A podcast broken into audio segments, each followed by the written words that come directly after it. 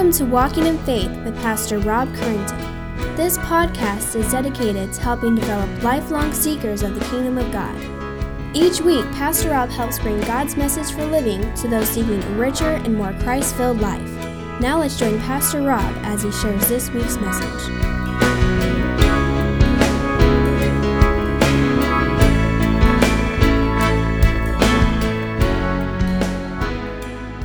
Thank you for bringing us together. And Lord, may you be glorified in all that we do. Lord, just keep from us anything within our hearts that might quench the spirit. Lord, that we may see you anew. Thank you once again. Let us celebrate your love and express our love to you. In your name we pray. Amen. Let's go to our pastor's prayer this morning. So I just lift up a prayer of worship, reading some from Psalm 95. Pray with me if you would. Well, come, let us sing, the psalmist writes to the Lord. Let us make a joyful noise to the rock of our salvation. Let us come into his presence with thanksgiving. Let us make a joyful noise with him with songs of praise. For the Lord is a great God and a great King above all gods. In his hands are the depths of the earth, the heights of the mountains are his also. The sea is his, for he has made it, and his hands form the dry land. Oh, come, let us worship and bow down. Let us kneel before the Lord our Maker. For he is our God, and we are the people of his passion, the sheep of his hand.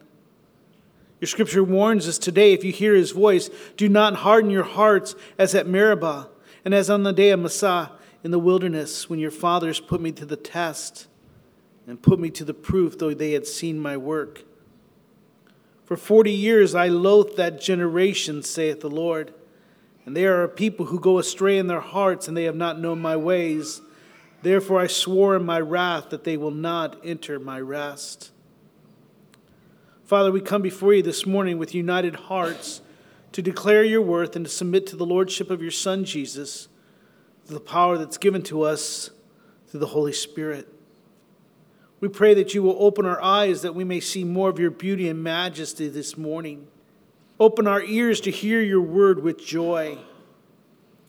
And open our mouths that we may declare your glory with song and praise.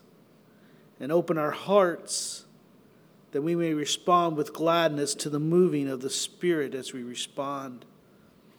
And we join with all the saints that have gone before us and with the church today as we reclaim that you are worthy. We pray this in the name of your Son, Jesus. And all God's people said, Amen. Amen. What a good God we have. Take your Bibles and turn to Mark chapter 2 as we continue our study in Mark with the conflict with the scribes. Jesus is the Lord of the Sabbath. Found in Mark chapter 2, 23 through chapter 3, verse 6. We're combining these two passages as they come together. They're not necessarily chronicle as far as in the time frame of Jesus, as Mark is not so much concerned with the chronological events as he is thematic. So far in the last few weeks, we've been reading through the conflicts Jesus has had in his confrontation with the scribes, the Pharisees, and other religious leaders. The first conflict was Jesus forgiving the sins of the paralytic, as you might remember. And the second, they complained about Jesus eating with sinners at Matthew's house. And while the third conflict was two weeks ago about the showing of religious piety while they were fasting. In each of these conflicts, Jesus asserts his, um, his authority as the Messiah, the anointed one. And this week, we're going to read of the last conflict in this series that is shown in two separate dealings with the Pharisees. This conflict is in regard of observing the Sabbath. Before we begin, would you pray with me? Father, I ask that you just give me the right words to say. Let us be able to discern between my words and the truth. May they join together, but show when it becomes one man's opinion rather than from the author, you yourself. And I pray that we would receive it with gladness. I really do. That you open up our hearts, Lord, to quench any spirit, anything here that would try to steal away the seeds that are being planted today, and may we respond. Father, let us be attentive listeners. May we be responsible listeners, knowing that one day we'll stand before heaven and we will give an account to you for this time that we spent this morning. And may it be fruitful and effective and productive. We pray this in the name of Christ. Amen. So, as we look at these two passages, the Sabbath is what's going to be very important. I want to talk a little bit about the importance of the Sabbath, especially as regards to the Jews. You see, the observance of the Sabbath to the Jews was a much more sacred ordinance than fasting, which was the topic of our conflict two weeks ago. The Sabbath ran from sundown Friday night to sundown Saturday night. So typically 6 p.m. Friday to around 6 p.m. on Saturday. The Sabbath was first instituted at creation in Genesis chapter 2, verses 2 through 3, where it says, And on the seventh day, God finished his work that he had done, and he rested on the seventh day from his work that he had done. So God blessed the seventh day, made it holy, because on it God rested from all his work that he had done in creation. So it was instituted at creation. This is not something that's just a, a Jewish holiday or a Jewish observance, but it's something that all of creation was to follow and to observe. However, the Sabbath is later codified in the Ten Commandments in Mosaic Law with the fourth commandment that's found in Exodus 20, 8 through 11. If you want to turn there real quickly, you can. But where God says, Remember the Sabbath day to keep it holy. Six days you shall labor and do all your work, but the seventh day is a Sabbath day to the Lord your God. On it you shall not do any work, you, your son, your daughter, your male servant, or your female servant, or your livestock, or the sojourner who is within your gates. For in six days, now he points back why. For in the sixth day, God made, the Lord made heaven and earth, the sea and all that is in them, and rested on the seventh. Therefore, the Lord blessed the Sabbath day and made it holy. Later, we're going to see how the Jews had interpreted this command, how it had migrated to something much different than what we see here. But we see that the Jews held it in such importance that a historical fact is that over a thousand Jews died rather than fight against Antiochus Epiphanes when they were attacked on the Sabbath day. They put down their arms and allowed themselves to be massacred by Antiochus, which was the Greek general who followed Alexander the Great. Now, afterwards, they did make some adjustments to their belief on the Sabbath after a thousand were killed, but that's how sacred and how much they kept that law. So, what we're going to do is we're going to look at two passages today. The first one is found in Mark chapter 2, 23 through 28. It's in your Bibles, where Jesus and his disciples were going through the grain fields. And as they made their way, his disciples began to pluck the heads of grain. And the Pharisees were saying to him, Well, look, why are they doing what is not lawful on the Sabbath? And he said to them, Have you never read what David did when he was in need and was hungry? He and those who were with him? How he entered the house of God in the time of Abiathar the high priest and ate the bread of the presence, which is not lawful for any but the priest to eat? He also gave it to those who were with him. And he said to them, The Sabbath was not made for man, but man for the Sabbath. So the Son of Man is Lord even of the Sabbath. I'd like to give you some observations before we go in and share with you what we believe this is talking about today. What the disciples were doing was something that was an everyday event in the life of a Hebrew child, a Jew. What they were doing is they were walking through and they were plucking the heads of grain. And it was not considered stealing, but it was actually considered lawful. In Deuteronomy 23 25, God gives liberty to the traveler when he commands, If you go into your neighbor's standing grain, you may pluck the ears with your hand, but you shall not put a sickle to it to your neighbor's standing grain. You see, travel was much different than it is for you and I. Today, you may have different ways to eat when traveling. You may pack your lunch in cooler, your restaurants, and all sorts of different ways. However, there was no such conveniences then.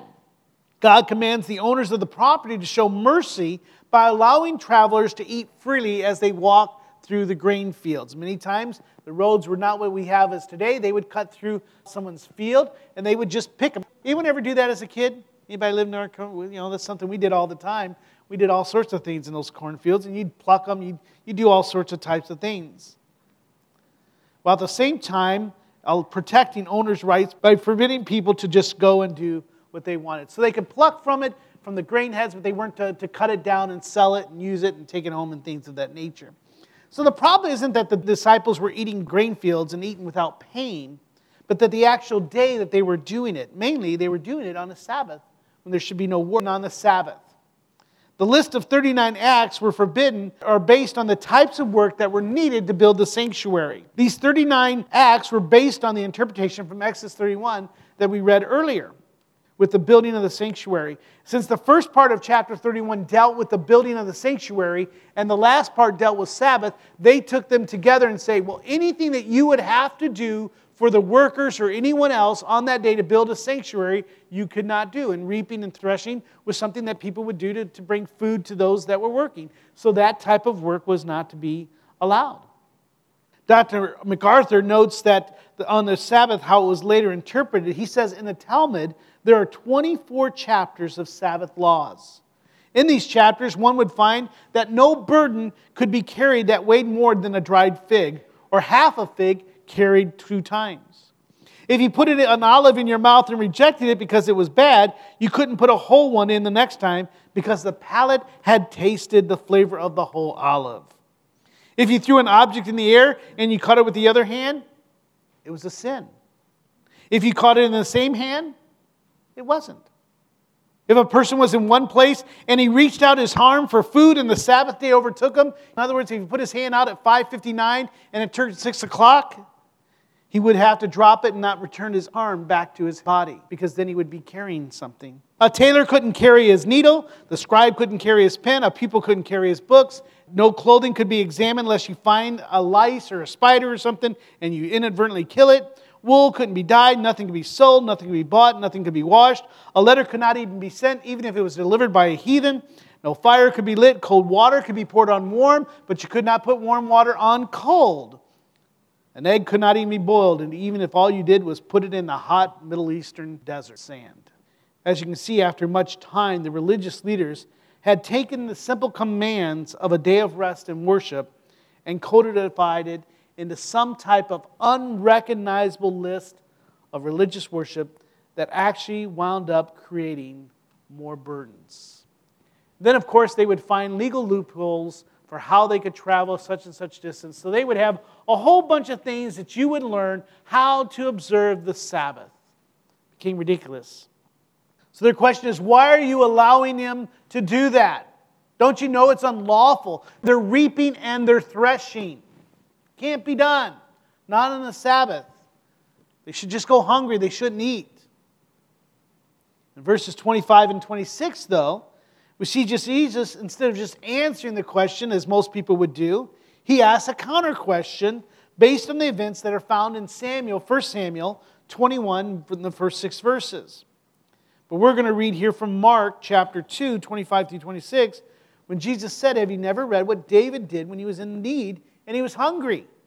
He and those who were with him, and how he entered the house of God in the time of Abiathar, and he ate the bread of presence. It was not lawful for anyone to eat of that bread except the priest, and gave it to those that were with him. The bread of presence, for those of you who may not remember your Levitical law, consists of 12 loaves of unleavened bread that represented the 12 tribes of Israel. They were placed on a table in the sanctuary, and at the end of the week, they were replaced with fresh ones. The old ones, then, the priests then would divvy up between themselves, and they would eat that week old bread. While it was not normally lawful for David and his companions to eat this consecrated bread, neither did God, did God want them to starve. So, nowhere does Scripture condemn them for eating. And Jesus doesn't take the task here to do so either, but actually uses it as an event to show a real world measure of what the Sabbath really is. So Jesus then is teaching them the point of the Sabbath that they have been missing for all these years when he says in verse 27 the Sabbath was made for man, not man for the Sabbath. The Pharisees had twisted around. Walter Wessel writes in his commentary that Jesus does not claim that the Sabbath laws has not been technically broken, but that such violations under certain conditions are warranted. You see, the Pharisees were more concerned that the disciples would go hungry rather than they would eat. The teachers of the law, including the Pharisees, had added so many burdens to the observance of the law as to make them nonsensical. Ralph Earle writes in his commentary that Jesus is teaching that humans need a higher law than religious ritualism. And again, that's what we see time and time with the Pharisees. They're more concerned with the ritualism of religion. They're more concerned with the rules and the precepts than they are with the principles and the person. Jesus is basically answering that the Sabbath was made for man to rest and to worship, as we saw in the creation order, not to impose more burdens on men and women. It was not made so someone would go hungry or someone would be hurt or someone would struggle. In this case, the Pharisees would rather disciples go hungry than to violate their own rules for Sabbath. It is in verse 28 we get to the crux of the matter, and this is the most important part when we come to this passage, when Jesus proclaims that the Son of Man is Lord even of the Sabbath. Now, many times we'll read these things and then we go on. But just again, as Jesus, every time he uses a title or declares something like this, it really is a matter for us to pause and to consider what is Jesus saying here? We've already read that the Son of Man is Jesus' favorite title for himself. And that title, it comes, as Dustin shared with us at the beginning of this series, from Daniel. In other words, Jesus has personal authority, what he's saying here, to wipe away all other extra biblical observances and legalities and to declare what is acceptable and right. God had already placed do no work. The religious people, what we normally do is then they added all the rules and interpreted in such a way, gave it a framework, and says, well, this is what it means not to work. But God hadn't given them that authority to add to His word in such a way. And they had built over times such things that were just so silly and things that led to dire consequences. And Jesus here is saying, wait a second, I'm the Lord of the Sabbath. I'm the Son of Man. I am the Messiah, the anointed one.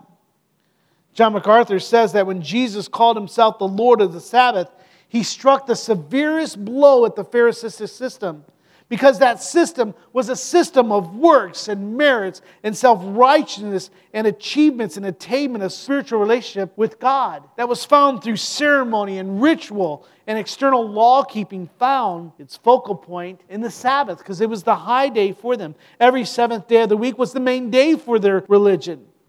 When Jesus then ignored and disdained the Sabbath, he put himself in direct conflict with the Jewish leaders at the most sensitive point. And so Jesus here is going to the heart of the matter. The Pharisees want to be critical. They want to be hard hardened about this and say, wait a second, you're breaking a rule that we ourselves started. Your people should not be eating, they should not be doing these things. But Jesus just so nonchalantly says, you know what? You don't get to say what's what. For I'm the Lord of the Sabbath. You've forgotten what it's about. It's not about man made religions and man made rules. Now, I want to stop here and just say there are many times I grew up in a church uh, that had many rules. And obviously, as young people, we push against them, but as you grow older, you see many times those rules are a framework to help us grow. Some were good, some were not, some were effective, some were not. Some drove some away and some would bring you to. So there's nothing wrong with rules and regulation. Any organization, any business, any family, any type of thing is always going to have some framework of do's and don'ts. But as we've shared with you, the Bible is a list of do's and don'ts, thou shalt, thou shalt not. They're precepts. But the key to these precepts that there always points to a principle, a why.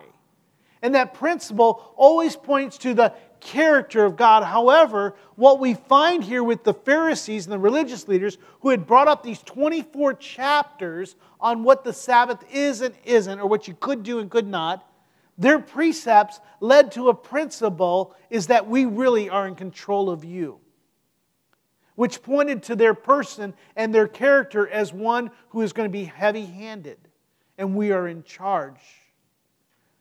The exact opposite of how God works and motivates and reveals himself to us.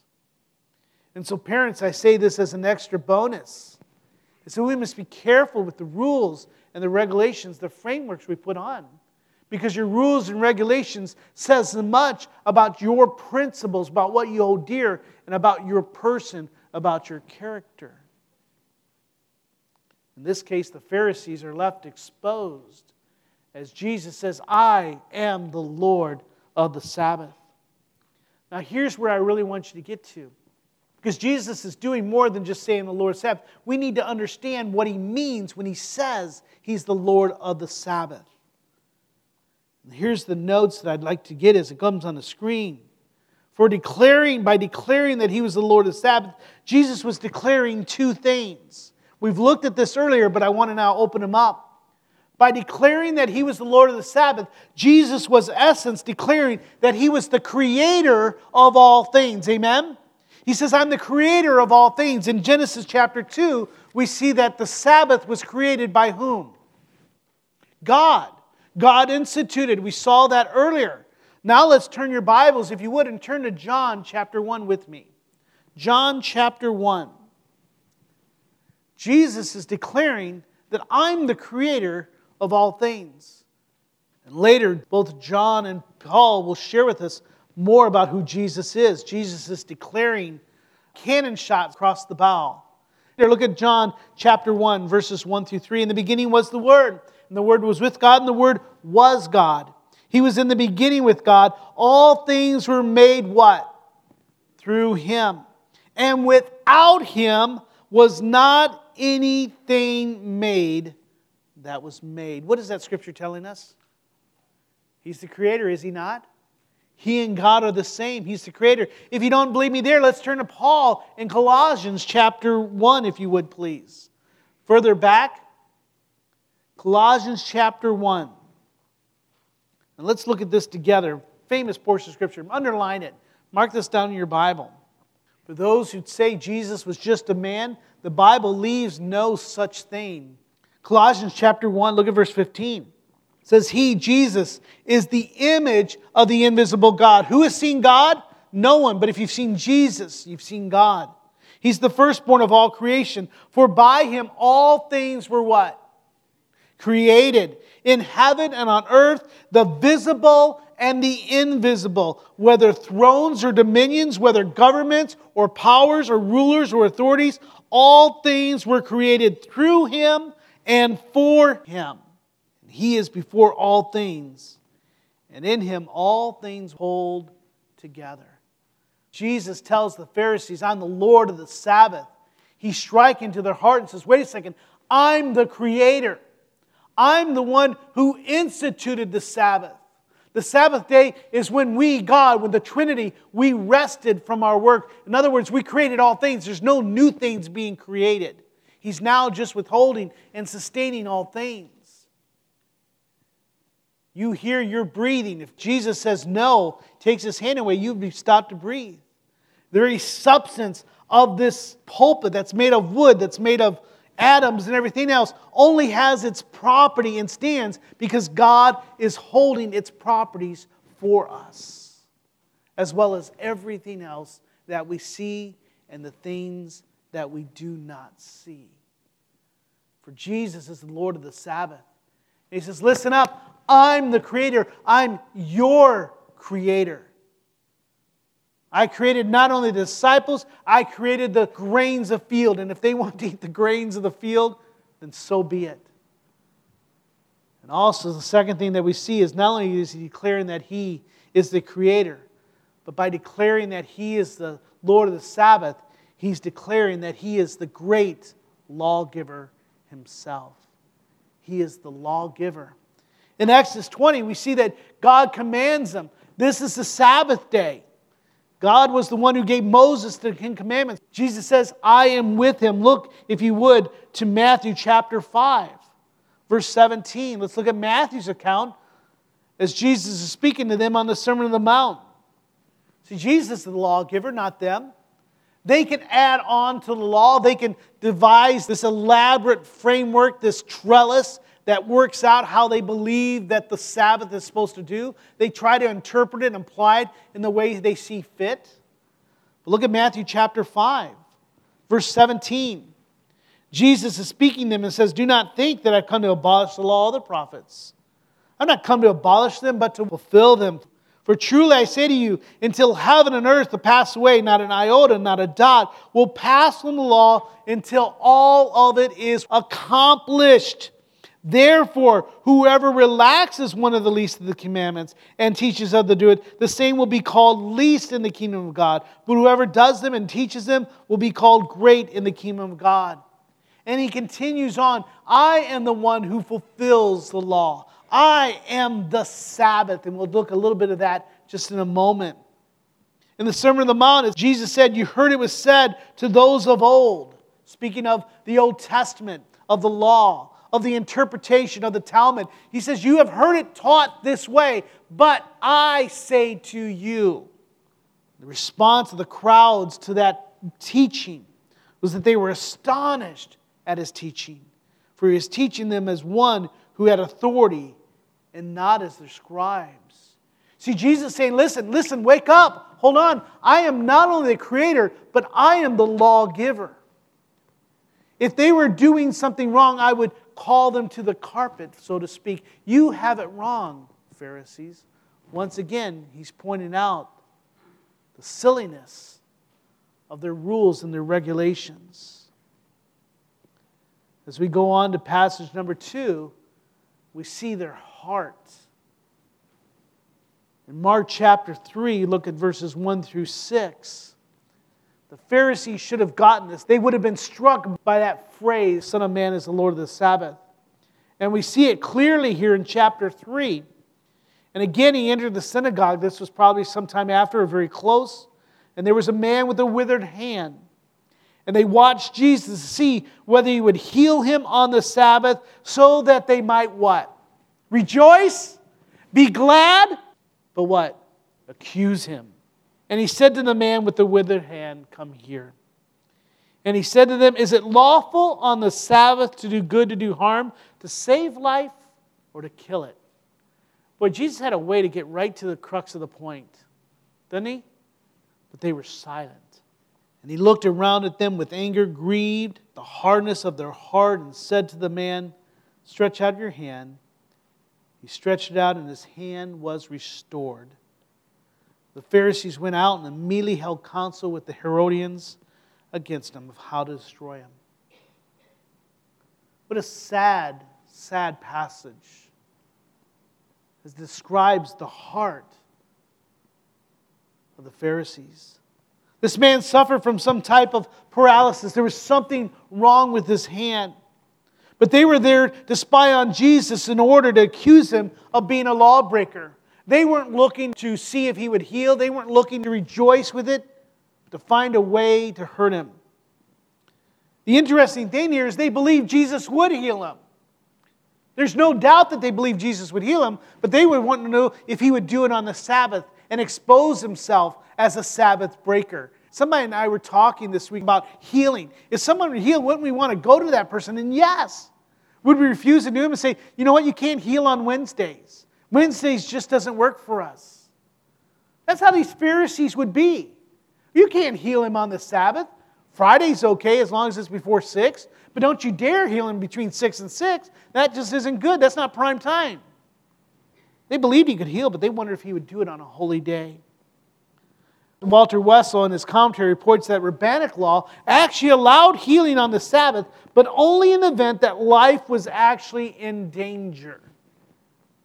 Now, obviously, this man was life was not in danger. So Jesus asked him a basic question. Jesus is aware of their intentions. So he asked a question to expose really their hardened hearts. Jesus knew what their answer would be, and their hearts are silent. They can't even answer it. Why? Because they don't want to give any types of words. Yes, is it lawful on the Sabbath to do good or to do harm? Is it lawful to save a life or to kill? And you and I would probably answer, yeah, you should do good, not bad. It's the day that God created. You should be able to do good. I should be able to save a life. What's funny is this is similar to an event that's recorded in Luke chapter 13 and verse 15 concerning a woman who had major back problems, who was bent over. Jesus likened it to one who was bent by Satan. He says, You hypocrites, when he spoke to the Pharisees. Does not each one of you on the Sabbath untie his ox or his donkey from the manger and lead it away to water it? So they know whether it's to do good or do not. They weren't allowed their animals to eat. They would go and feed their animals. They would let their animals drink. If one was caught in a mire, they would go get him out. Ought not this woman, a daughter of Abraham, Jesus says, whom Satan has bound for 18 years, be loosed from this on the Sabbath day? In the eyes of the Pharisees, animals were worth more than humans. Of course, I'll help my animal if he's hurt. But there's no way I'm helping that person. Unfortunately, isn't that how many people feel today? Where animals will get more consideration than an infant child that's still in his mother's womb. They remain silent and don't answer him. And here is a scripture that many will struggle with, but Jesus is angry. And I don't blame him.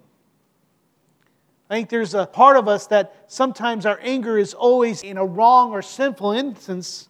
But Jesus is angry and his, his heart is grieved because they're, they're hardened hearts. And responds by compassionately healing this man. He has a holy anger, a righteous indignation, something that we've lost in many ways. Their hearts are hardened, but Jesus doesn't allow that to harden his heart, but he compassionately reaches out and touches or heals this man. The problem is the response with these Pharisees is their hardened hearts are not only exposed, but then they double down on their hardness. Because they respond by joining forces with the supporters of King Herod in order to destroy Jesus. And why this is so interesting is because these two groups were not fond of each other.